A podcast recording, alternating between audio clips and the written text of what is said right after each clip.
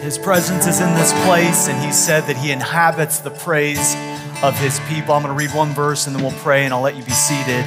In John chapter 8, in verse number uh, 32, it says, And ye shall know the truth, and the truth shall make you free. And in verse 36, it says, If the Son therefore make you free, you shall be free indeed. We're going to talk about the pathway to freedom, uh, spiritual freedom in Christ today. So let's pray and then we'll dive into that. Lord, I pray that you'd please help each person here.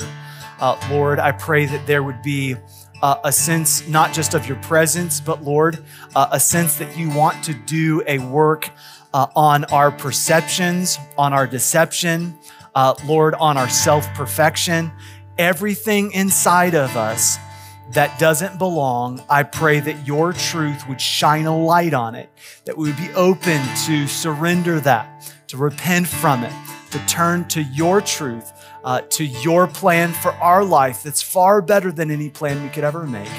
And we'll thank you for it in Jesus' name. Amen. You may be seated. I don't know if you remember, but uh, there were um, a, a lot of stories coming out of uh, West and East Germany in the 60s, 70s, and, uh, and even in the early 80s um, regarding people, dugging, people digging tunnels underneath the Berlin Wall and escaping the, uh, the communist regime of East Germany. And there was this little section of freedom called West Berlin, and everyone wanted to get there and they were doing crazy things. One guy uh, scaled some uh, electrical, high power, high voltage electrical wires. Another guy uh, stole a tank and drove it into the wall and barely made it over. He shot several times. I mean, it's just crazy stories coming out of this. One person built a zip line uh, from East Germany to West Germany. Uh, 57 people built a tunnel and, and uh, it was just lots of those stories were coming out. But by the time that uh, the the all of the different uh, factors were starting to kind of put pressure on the wall collapsing, and of course uh, Ronald Reagan had the that famous speech where he said, "Mr. Gorbachev, tear down this wall," and and there were all of these moments leading up to it. But it was the night of September 11th, 1989, when finally there were people flooding over that wall. And they were flooding over that wall and they were, they were escaping the, the communist bondage, the, the lack of freedom, and they were so happy and they were celebrating their newfound freedom. I wanted to show you a clip of this because this is exactly the picture that I think Jesus is painting uh, when these people are coming out of, of what was a horrible living condition, what, what was no one wanted to live in that section uh, of, of East Germany and East Berlin. And now they're coming, and the people who were in freedom are celebrating with them. Watch this.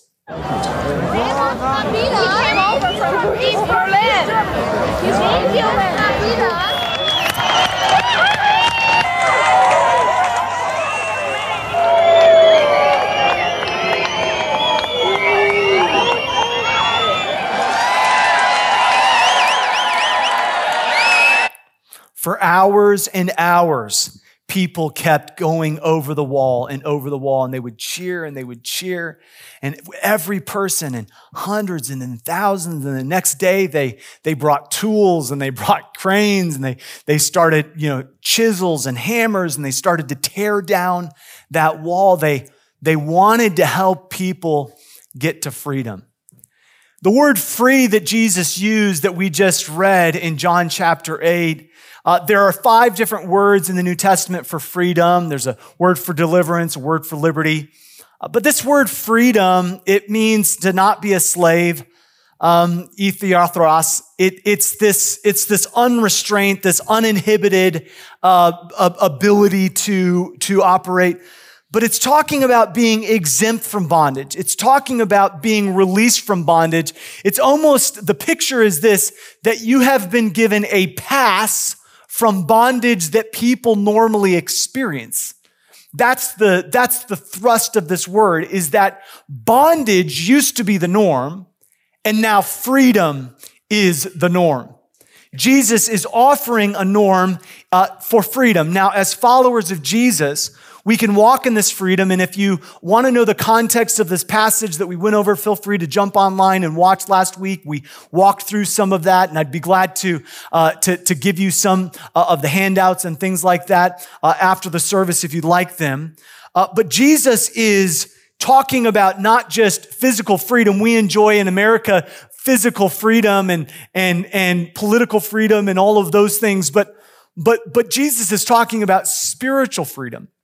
He's talking about being truly free spiritually uh, in your innermost being. And Paul talked a lot about the fact that there are many people who are in Christ, meaning they have received Christ as their Savior, they're following Christ, but yet they're still in bondage. They're servants to themselves, or they're servants to their impulses, or they're servants to sin. And this is what he says about that in Romans 6. He says, But God be thanked that you were servants of sins, but you have obeyed him from the heart, that uh, form of doctrine which we delivered unto you, meaning we told you truth and, and you were delivered. You were set free. That truth set you free from being a servant of sin. Uh, being then made free from sin, ye became servants of righteousness, meaning you just started serving Christ. You, you no longer served yourself, you were serving his plan, what was right in God's eyes.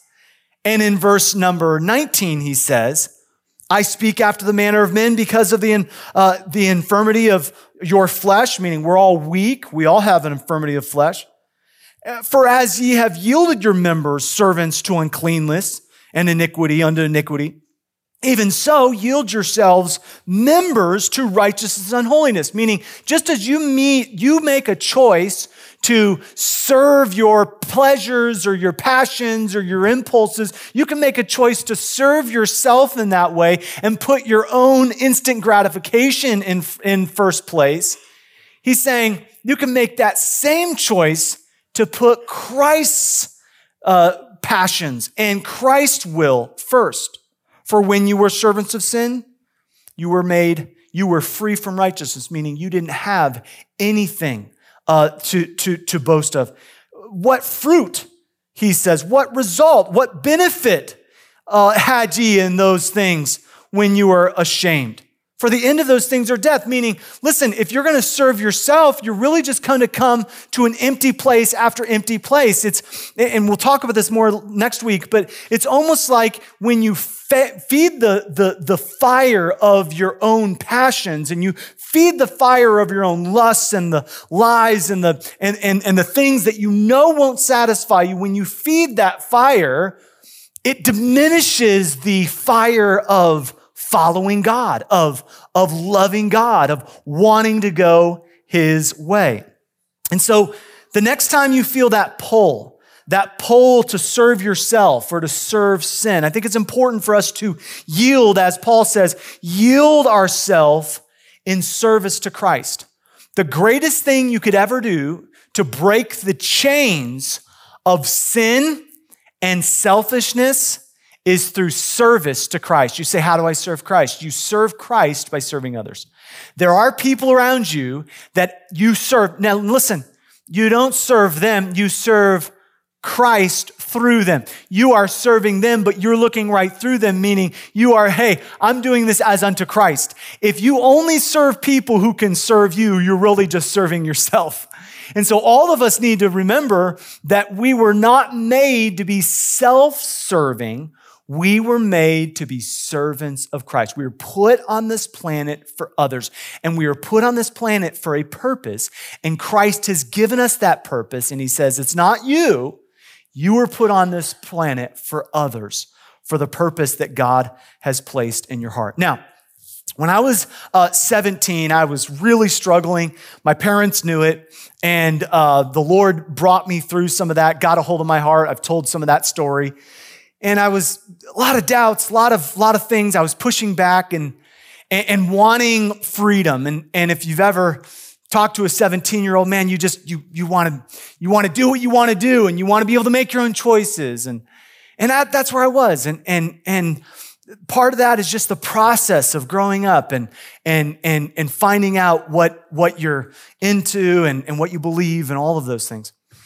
But when I was 18, I had already decided where I was going to go to college. I was going to go to college out here in California. And I had saved up some money, not a lot of money, but some money, and I had uh, I had a car and and I had packed up all my stuff. And I always joke with my parents um, that they, when my sisters went to college, I have two older sisters. When my sisters went to college, man, they flew out. Both my sisters went to college in California. They flew out to California. They, I mean, they got them checked into their dorm room. They made sure they had everything. My parents did not leave the living room when I went to college. I mean, I load up all my stuff and I joke. It was one of the greatest things they ever did for me, by the way. And I, I joke about that, but it was one of the greatest things they ever did for me was to allow me the freedom to know what it felt like to make all of my own decisions. Because here's the reality the moment I drove out of there, I had this sense like, I can go wherever I want. I can do whatever I want. I'm 18 years old. I'm an adult now. I can, I can do whatever. I have finally, I'm free. I have total freedom. And then I got to think about my journey. And I thought, okay, um, I'm in Cedar Rapids, Iowa, and I'm trying to get to Lancaster, California, where I went, where I went to college out here in, in, in California. And so here's a map. I mean, it didn't take me long. This was before, you know, GPS or whatever. And so I'm, I'm looking at the map and I'm like, all right, so I'm going to go through Nebraska and and my grandparents live in Denver, so so I'm to stop in Denver for for a day, and we were to go to a, a Rockies game, a Colorado Rockies baseball game, and I was looking forward to that. And my grandma was to make some of my favorite meals, looking forward to that, you know. So I was like, okay, so so about 12 hours, you know, I was to drive 12 hours and get there, and so that was my first stop, and. Uh, I actually stayed there for a day, so actually stayed there two nights. Stayed there Monday night, stayed there Tuesday night got up early on Tuesday morning and I started driving and, and, and, and I drove uh, about from eight or nine and, and, and drove five or six hours and I came to the little town of Green River, Utah. Might have a map that kind of shows you where Green River, Utah. It's after Grand Junction, before St. George, Utah. And it's up in the very northern part. And, and, uh, and, and I thought, you know, I, I was looking at the map and I was like, man, I don't know how rural it gets. And again, you don't know where to stop. And I was a little bit scared. And I mean, I'm 18 years old. I didn't know where to stop. And, and, um, and so it was, it was uh, at that time, Wednesday afternoon. And I'm in the city of Green River, Utah. And I remember driving down the, the main street. I was going to get something to eat and driving by this, this church. And the name of the church was uh, it's still there to this day. Uh, Green River Bible Church. And I drove by that church and there were some people kind of walking in and out. And, and I don't know why. I, I just thought, you know, that's a cool looking church and, and I'm getting something to eat. And I mean, I'm doing whatever I want, right? I can go wherever I want. I, you know, I'd like to go in and see that little church. And so I was, uh, pulled, I kind of pulled off. And I mean, I'm by the way, going to Bible college. I was going to Bible college. And so, so I thought, well, you know, I'll stop at this church. And so I go into the church and there were about 10, 12 people there and they were having an afternoon Bible study and they, they invited me to join and I, I listened in or whatever and didn't say anything. Mostly older people, but, but enjoyed, enjoyed hearing them talk about their faith. And at the end of the Bible study, there was a couple who uh, was nice enough, but they they struck, struck up a conversation. They heard that I was traveling across the really, I mean, two thousand miles uh, to to college, and and uh, they said, "Well, where are you staying tonight?" And I said, "Well, I was going to find a place, you know." And, and uh, they said, "Well, you know, have you do you have a reservation?" I said, "No." And and they said, "Well, you know, we we live right on the Green River. I mean, you, you're welcome to stay with us." And And I don't know what it was in me. You know, it's like on one of those movies where, where the people are going into like a dark tunnel and you're like, don't, why would you do that? You know, like, what are you doing? You're going all alone. Why would you? and I, okay, yeah, no, no worries. You know, I'll go.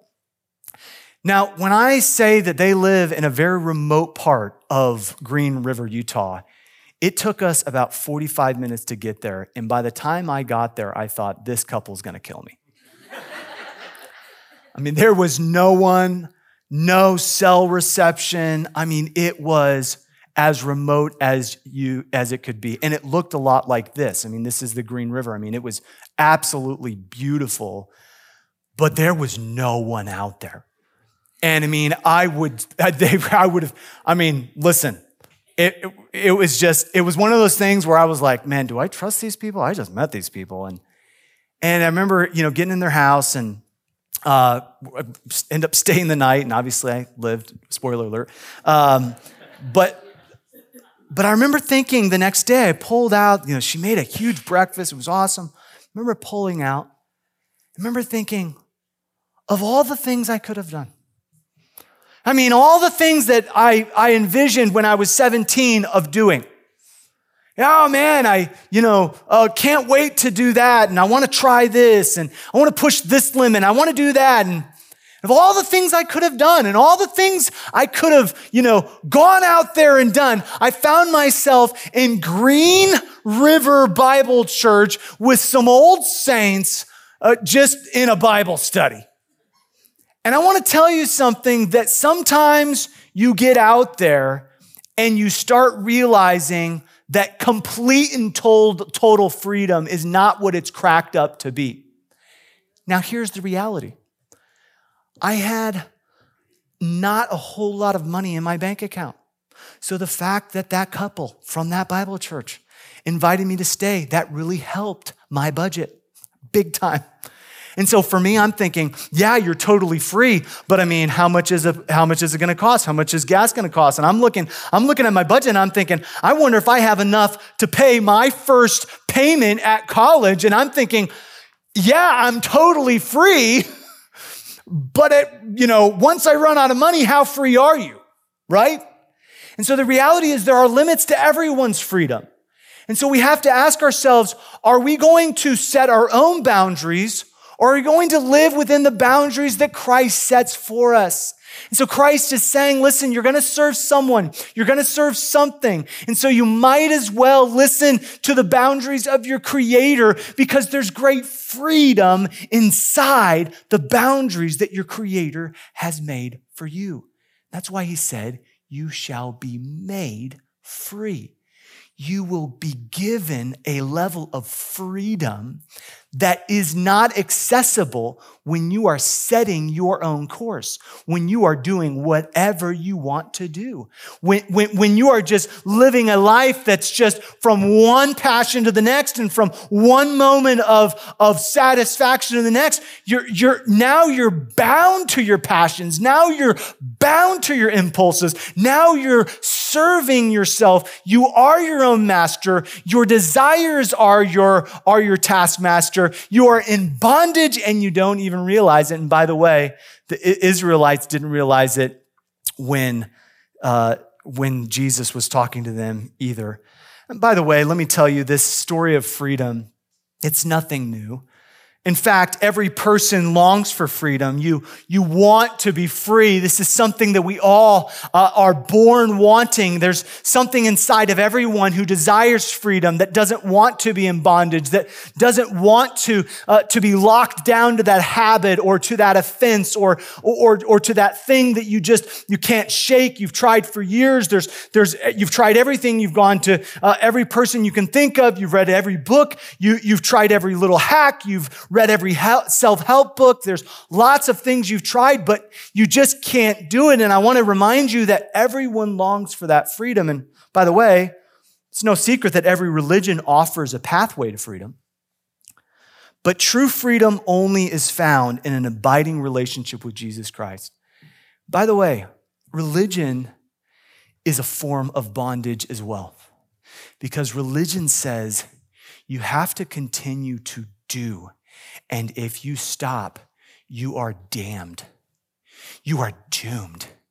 If you don't keep up your appearance, if you don't keep up your penance, if you don't keep up all of the things that we set, our boundaries, our rules, our legalism, if you don't keep up with this, then, and that's bondage. That's absolute bondage. And Christ says, no, a relationship with me is where true freedom is. He has done what religion is trying to get you to do. There's true freedom in Christ, in Christ alone. That's why he said it the Son, capital S, if Jesus will make you free, you will be truly free. You will be finally free. How many of you want to be finally free in 2023? I do. I do. And that freedom can be found in any area of your life um, through three different uh, uh, truths. And i want to give you these because these are the these are the ways that you know if you're on the pathway to be finally free. And these are three truths in this passage but also throughout the scripture. I'm going to give you a lot of bible today. I'm going to give it to you in your notes. I'm going to try to read as much of it as possible. There's probably 60 different verses. I'm going to because i want you to know listen this is not my pathway this is, this is not something that, you know, was drummed up out of a, you know, book study. This is from the Bible, okay? There's nothing brilliant here human wise. This is scripture. This is the truth that will set us free. So, number one, I want you to see that freedom follows truth. We, we talked a little bit about this last week, but freedom follows truth. You must have the baseline of truth in order to be free, in order to be truly free. And that's what he says when he, when, when, when he was saying that if you continue my word, if you continue in my truth, uh, you'll be my disciples. If you know my truth, if you know the truth, if, if you're seeking the truth, if you're understanding the truth. Last week we touched on this, but the word truth is uh, aletheia. It, it's the word for certainty or an actuality. Uh, it, it talks about the something that's a genuine reality, something that's uh, not just trustworthy, but it's defendable. It's something that you can put to the test. Listen, truth fears no question. If there's something that's said from this platform, or there's something that you hear and, and, and you, something that you read in the Word of God, my, my point that, that I want you to get is that it isn't wrong to push against that. I want to tell you some of the greatest growth that I've ever experienced in my life is when I was asking God some questions about what He wrote. When, when I looked at some passages that didn't seem right and I pushed against that. By the way, your growth is only as good as the questions you're getting answered. You're not growing if you're not getting questions answered. And by the way, every single person in this room has questions about God, has questions about why he allowed these things to happen and what happens when this happens and uh, how does God uh, feel about this. And there are so many questions about it and the word of God has it. And here's the crazy thing to me is that for 2000 years, people have been trying to poke holes in the truth and there are no holes to be found. People say, well, there's discrepancies and there was changes over the, over the years. Listen, there are thousands of manuscripts. And if you just take the words of Jesus, they're rock solid. There, there's nothing in them that you can point to. If there were, they would have already. And so my point is this. You can either debate that it's true, and that's fine. Or you can stop debating that it's true and you can accept that it's true and you can receive it as unto the truth, as the Bible says. Now, this is what the wisest man to ever walk the earth, other than Jesus, Solomon says in Proverbs 23 23. He says, Buy the truth and sell it not. Can you say that with me? Buy the truth and sell it not. Now, how can truth be purchased? How can truth be bought? It almost sounds like you can buy out the truth, right? That's not what it's talking about. It's talking about the fact that something that's truly a reality, something that is defendable, something that is real, it has a price to it. Let me tell you, there's a price to telling the truth. Always. There's always a try, price. By the, by the way, every time I get up here and I say a truth, and sometimes a little there's there's a little sting, or it's like, oh, oh pastor, come on. I mean, oh, you know, not on full blast. I mean, could we do half blast, or you know, I mean, could you could you say it a little differently? You know, for for me, it's not about being mean or trying to put anyone on blast. For me, it's about listen. You're around lies every single day. And we don't realize it, but we are being told lies. We're being fed a lie every single day about culture, by yourself. We, we feed ourselves lies. No one lies to you more than you do. And so all of us need the truth. And sometimes that truth is a little bit, oh man, that's kind of hard to swallow. But, but when we understand that the truth, that, that that, that price is worth paying to accept the truth, then we'll receive wisdom, instruction, and understanding.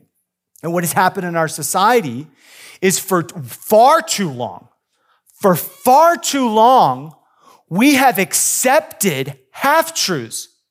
We have accepted things in our culture and in our lives that aren't fully true. And in our society, we're seeing things that are absolutely verifiably true being said that they are false. You will see that. By the way, it's not controversial when something has been true for the existence of humankind and now it's being said by culture, oh, it's not true anymore. That's not controversial, okay? Two plus two still equals four, okay? There, there's still some things in the universe that are just true, they're verifiably true, and nothing that anyone says or nothing that someone tries to rewire or remake, no, no, no. Truth stays true regardless of what anyone else says. Can I get a witness? Okay. So that's the reality. Let's just, let's just be, let's not be children when it comes to that. Like, let's be adults and say, hey, listen, there are some things that are just true. So, but for years, people have said, man, why is this happening? Well, 600 years before Christ, Isaiah said that it would happen. This isn't a shock. Isaiah 59, 12, for our transgressions are multiplied before thee, our sins testify against us, for our transgressions are with us. I don't know about you, but I have transgressions with me. As our, as our iniquities, we know them. I know mine, you know yours. Don't act like you don't know yours, okay? I know some of yours. Okay? So I know mine, you know some of mine, right? This isn't a, listen, this is, this is, we're like the planet fitness of churches. There's no judgment. Like, come on. I mean, they're, they're, we're all in process, right? Don't act like we're, you're not. And so, and so we know them. We know our iniquities. then he says this, in transgress, in transgressing and lying against the Lord. When we transgress, when we lie, we're really lying against the Lord. We're saying, oh, it's not true. And God's like, really? And in departing away from God. How many of you have seen over the last few years a lot of people are departing away from God? Have you noticed that? Look at what Isaiah says. He says, speaking oppression and revolt, convincing and uttering from the heart words of falsehood. Judgment is turned away backward. Justice standeth afar off. Truth is fallen in the street equity cannot enter. Now you will hear the word equity a lot in our culture. And what it, what they mean is equality of outcome. But this is what the Bible means when it says equity, is what God says is right, just, and fair. That is what God means by equity, is that God has a standard, and that standard does not change. People will change, rulers will change, countries will change, people will come and go, uh, fads will come and go, but our God remains the same. And I will tell you this, that our Creator loves us enough to hold the line and say, hey, there are some things that we cannot move on. This is the truth. And so there's great freedom in being anchored to something that doesn't change. It's the truth. So in our culture, everything's changing. In fact, Paul said that this would happen, who changed the truth of God into a lie and worship and serve the creature more than the creator who is blessed in all things. Let me tell you something. That is a perfect description of the problem in our society and is the perfect description of the bondage and the source of bondage that all of us deal with. That if we're all honest, there are moments where we worship the creature and creature comforts and creature desires and creature visions and goals and aspirations. We worship the creature more than the creator. And that is a temptation from the beginning of the fall of man that we want to be the one to receive glory and worship. And God says, be careful because if you change God's truth into a lie, you will want to be God. You will want to be the source of worship. You will want to be the one that is served, not serving the one who created you. And so you have people like Pilate asking, well, what is truth? What is truth? How can we even know truth in a world that changes the truth and, and, and, and tries to distort the truth and tries to tell us this is a new truth? And, and, and, and, and now it's not just this, now it's a spectrum, and now it's this, and now it's just kind of blurred. And what used to be black and white is like, oh, we're not sure anymore. And, and now these terms that used to be just solid concrete, now they're being changed, and now dictionaries are changing, and now all these things are changing in society. But I want you to know that God never changes. And he says that I am the way, the truth, and the life, and no man comes to the Father but by me. He is the truth, and he's not just the truth. He gives you the pathway to that truth. That's why John in John 3 and 4, uh, 3 John 3 and 4 says, I rejoice greatly, brethren, when I came and testified of the truth, meaning he's like, I'm telling you God's truth that is in thee and thou walkest in the truth. He's like, I didn't just see it in you, but I saw it all through you. You were living out the truth. And he says this, I have no greater joy than to hear my children are walking in truth. By the way, that's true for parents, but that's also true in the ministry and in church. When you look around and other people are following God's plan, there's great satisfaction to know, hey, we're all pulling in the same direction. We're all seeing God work and move in our life. And so the only way to remove deception in your heart and in society and wherever, the only way to remove deception is through the saturation of the truth. Now, I am, I am behind schedule, so I'm not going to be able to do this. But if you took a, a, a, glass of muddy water and you just kept pouring clean water into it, clean water, clean water, obviously that muddy water gets cleaned by the saturation of the new uh, clean water. So that muddy water just needs to be diluted, diluted, diluted. I'm telling you, everything around you is deception. And without the saturation of the truth, it will latch onto you. You will start to believe the lies of culture, the lies that you tell yourself if you're not saturating the truth. So, how do we saturate ourselves with the truth? Well, there's a study that came out um, recently about getting little kids to eat vegetables. Maybe some of you moms have seen this. And they said that different kids have different responses, but that kids will generally push back somewhere between 15 and 30 times on a given vegetable. But, and don't tell the kids this, but God wired their little minds to work that they will only push back so many times. So you put broccoli in front of them, they say no. Put broccoli in front of them, they say no.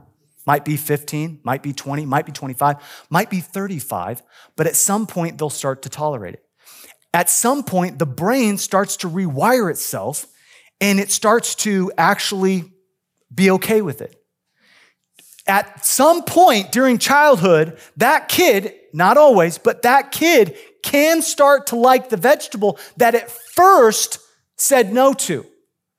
And so I just want you to understand that sometimes you push away from scripture and be like, I don't like that.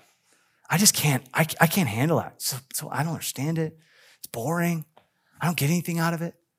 And I want you to know that there might be some resistance in biblical truth saturation, but if you will just keep pushing past it, there will be a, a, level of saturation that will, it'll start to penetrate. It'll start to kind of get into your heart and your life, and it'll start to reveal those truths. And the more it starts to reveal those lives, and the more those truths start to get deep down in your heart, you'll have a desire for it. You have an appetite for it. You'll wake up in the morning saying, "Man, I got to get to the truth. I, I, I got to eat it. I have to, I have to devour it." Why? Because you know what it's doing in you, what it's doing for you. That's why Jesus said, man shall not live by bread alone, but by every word that proceedeth out of the mouth of God. That's why Joshua said, this book of the law shall not depart out of thy mouth, but thou shalt meditate therein day and night.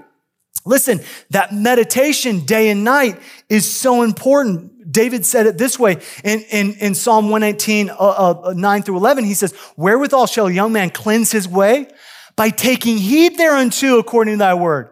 He says, Well, listen, with my whole heart I have sought thee. Oh, let me not wander from thy commandments. How do you not wander from the, your commandments? He says, Listen, thy word have I hid in my heart that I might not sin against God. You don't want to sin against God. Hide God's word in your heart. Now, the word hide, I love this. It's the word safan. It's a Hebrew word for storing something up. Now, no one knows about storing things up better than squirrels. This guy was remodeling his house, and this is what he found. I think we've got squirrels.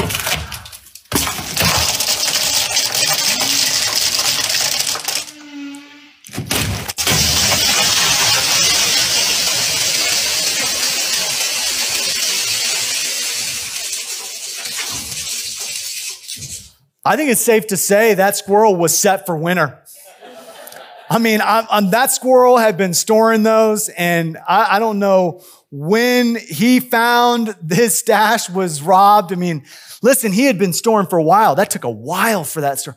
He was storing up. Why? Because he knew he would need it later. Can I tell you something? That if you're not storing the truth, when you come in temptation, when you need it later, the Holy Spirit can only bring to mind something that you've memorized. Holy Spirit can only use the truth that you're putting inside you. And, and if you think you're going to win against the onslaught of deception and bondage in this world with one hour a day uh, on Sunday, and I'm so proud of you for being here, but I'm telling you, this is not enough truth. You have to be storing it up daily. There must be daily time. I would encourage you to spend time daily reading and meditating on God's word. Here's five ways to, to uh, maximize your daily uh, Bible meditation. Schedule and protect a time slot for Bible meditation. What gets scheduled gets done. Uh, find a location without distractions. Listen, I, I'm, I'm like the, the, the dog on up, you know, squirrel. You know, I'm like, I'm like, I'm like looking for, you know, distractions. Uh, focus is, is, is, is, a, is an issue for me. And so I have to get in an area where there's no notifications, where there's nothing uh, that would distract me and, and be focused on it.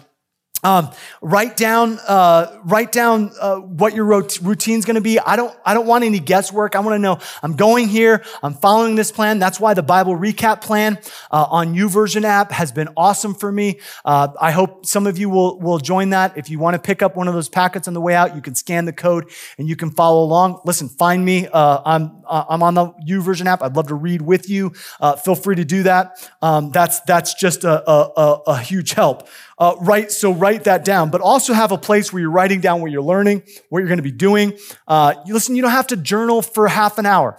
Uh, sometimes I'll write down one sentence. Sometimes I'll write down a couple sentences, uh, but I don't write down a whole book. But make sure you're writing down, hey, I have a question. That doesn't seem right. I'm going to ask someone about that. Uh, or, or this is something that smote my heart. This is something that convicted me. This is something I need to change.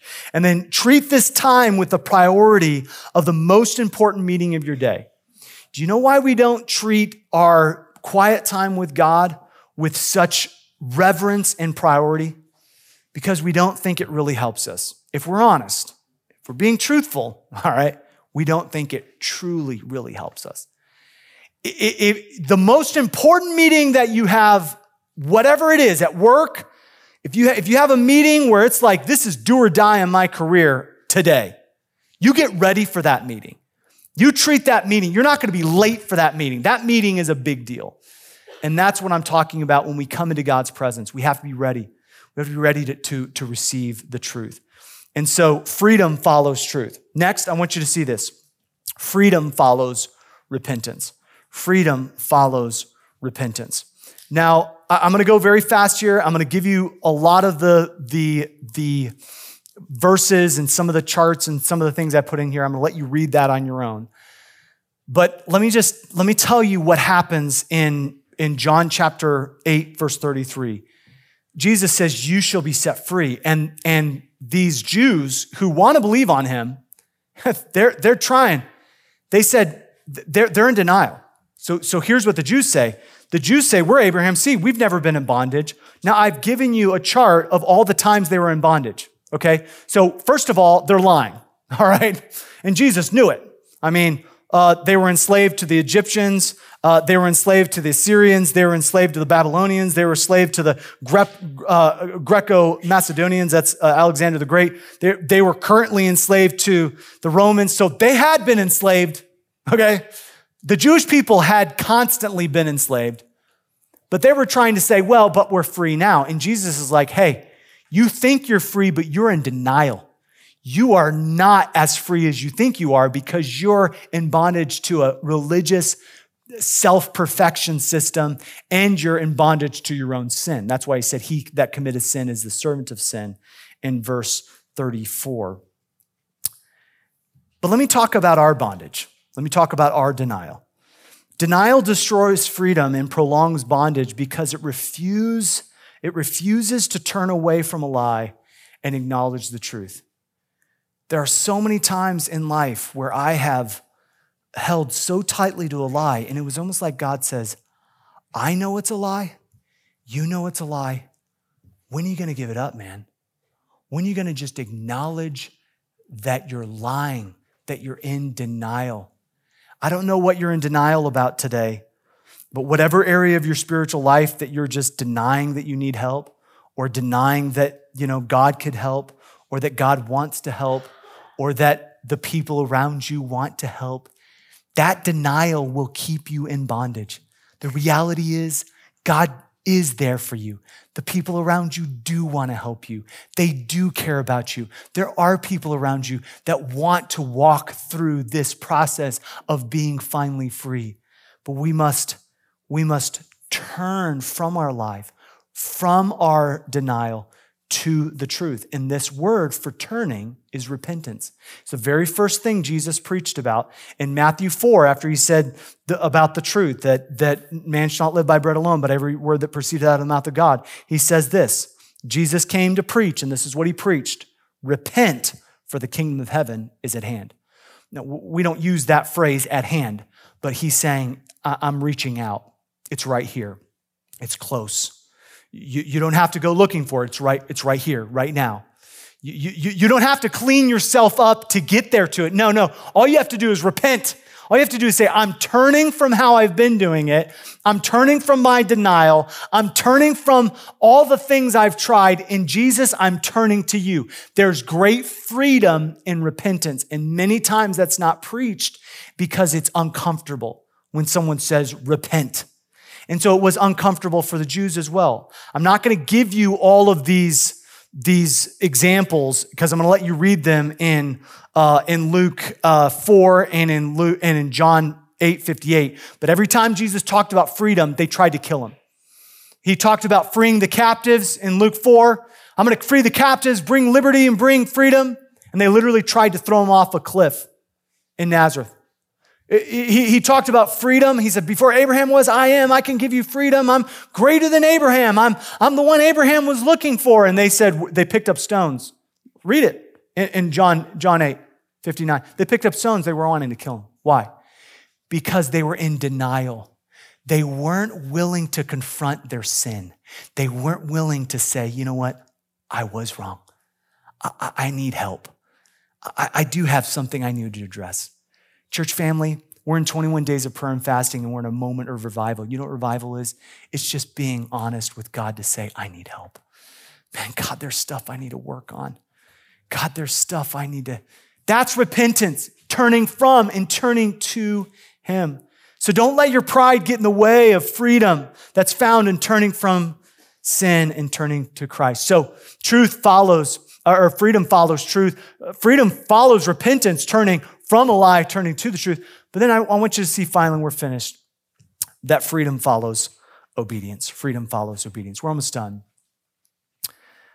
But in John 8, he says, If you continue in my word, you'll be my disciples. You continue, you obey, you'll be my disciple. Your, that obedience is revelation of being a disciple, meaning you don't, you don't obey to receive the salvation of Christ, but after you have become a follower of Jesus, there's the greatest trademark is the fact that you are following, the fact that you are obeying, the fact that you are following his truth.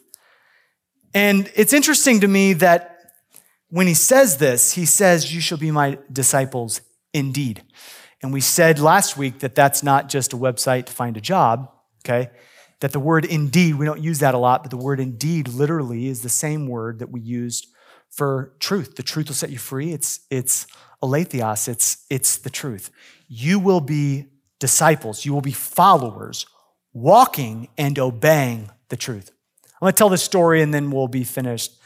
But there's a guy who was in Palmdale, and his name was Michael Hingson.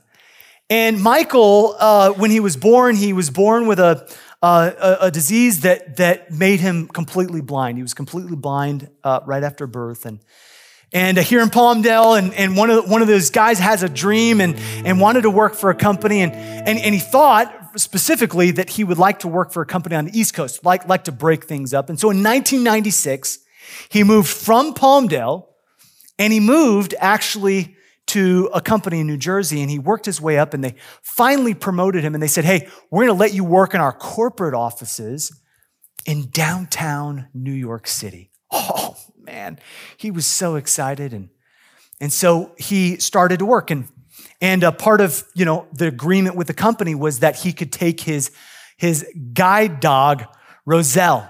And this is, uh, this is he and his guide dog, uh, Roselle, a, uh, a golden retriever. We have a golden retriever, but it could not be a guide dog. It would, uh, you'd, you'd get lost every time. Uh, it, it, would be looking for squirrels, actually. Uh, but, but, uh, but this was a really, really, really good guide dog. And every single day he'd leave his apartment and he'd, he'd walk. And, and he actually was working downtown. He was actually working at the World Trade Center. He was working on the 87th floor of the North Tower. And, and uh, on September 11th, uh, you know, 2021, when the first plane hit the North Tower, it hit, uh, as you know, just a few floors above that 87th floor. I believe it was floor 91. And he heard something. And in fact, he said it felt like the entire building uh, just was bending over when that first plane hit. And he said that the, his dog, Roselle, woke up and and and and was was you know just right by his side and didn't move. And uh, they heard the fire alarm going off and and um, didn't know exactly no one was giving any any uh, you know orders. And and so finally he thought well fire alarm's going off i'm just going to go to the exit. And and so he knew exactly where the, st- uh, the the dog knew exactly where the stairs were. I mean it was unbelievable. The, the dog roselle led michael down the stairs, out the building, and right as they were coming out that building, the entire building collapsed. It was incredible because there were so many people, there was so much chaos, and many people actually died of lots of things that happened outside the building. But Michael was not hurt. In fact, Michael didn't even have like lung damage like many of them because the dog, throughout all of the smoke and all of the confusion, and as everyone else was running all over, his dog, Roselle, guided him through the smoke, outside the building, down the stairs across the block, like a block away, down the stairs and into a subway station where he sat there and waited for all the debris and all the smoke to clear. And finally, after it all cleared, they literally walked home. His dog not only saved his life, but in the most dangerous moment when that building was collapsing, the dog just calmly guided him to safety. Now, now, let me tell you, they interviewed Michael, and they said, what, what impressed you the most? And, and he said, well, he said, honestly, it wasn't, wasn't very impressive. I, I was just doing what I did every single day. And that is follow my guide dog. I, I just had to trust that my dog knew where safety was more than I did. Let, let me just tell you something about the Christian life is if we will just wake up every single day and say, God, you, you know what's best. I, am just going to follow you. And, and, and he said this, he said, they said, weren't you scared? And he said, I was absolutely terrified, but, but he said, uh, the, the, the, the more scared I got, the, the, the tighter I would hold on to the leash. And the tighter I would hold on, the closer Roselle would get. And he said, All I had to do was stay close to the guide dog, and I knew I would find safety. And I want to tell you this that if you will stay close to him, and if you will allow the obedience of walking in the truth, of walking in a life of repentance of sin, you will, you will follow the path of freedom. And I'm telling you, you'll walk out of those habits, out of those, out of those hangups, out of those things that you said, man, I could never be free from that. I could never be free from that offense. You will walk right out of that into forgiveness and freedom when you're just following his plan. And so let's follow God's plan. Listen, with whatever limited knowledge we have, let's follow that and allow his limitless wisdom and power to, to change our life. D.L. Moody said this there will be no peace in any soul until it is willing to obey the voice of God. God doesn't make you do anything. I've given you some, some verses and, and some things that he, he does make you. He makes you feel loved and aware of his plan and cared for, and he makes you feel his joy and his purpose.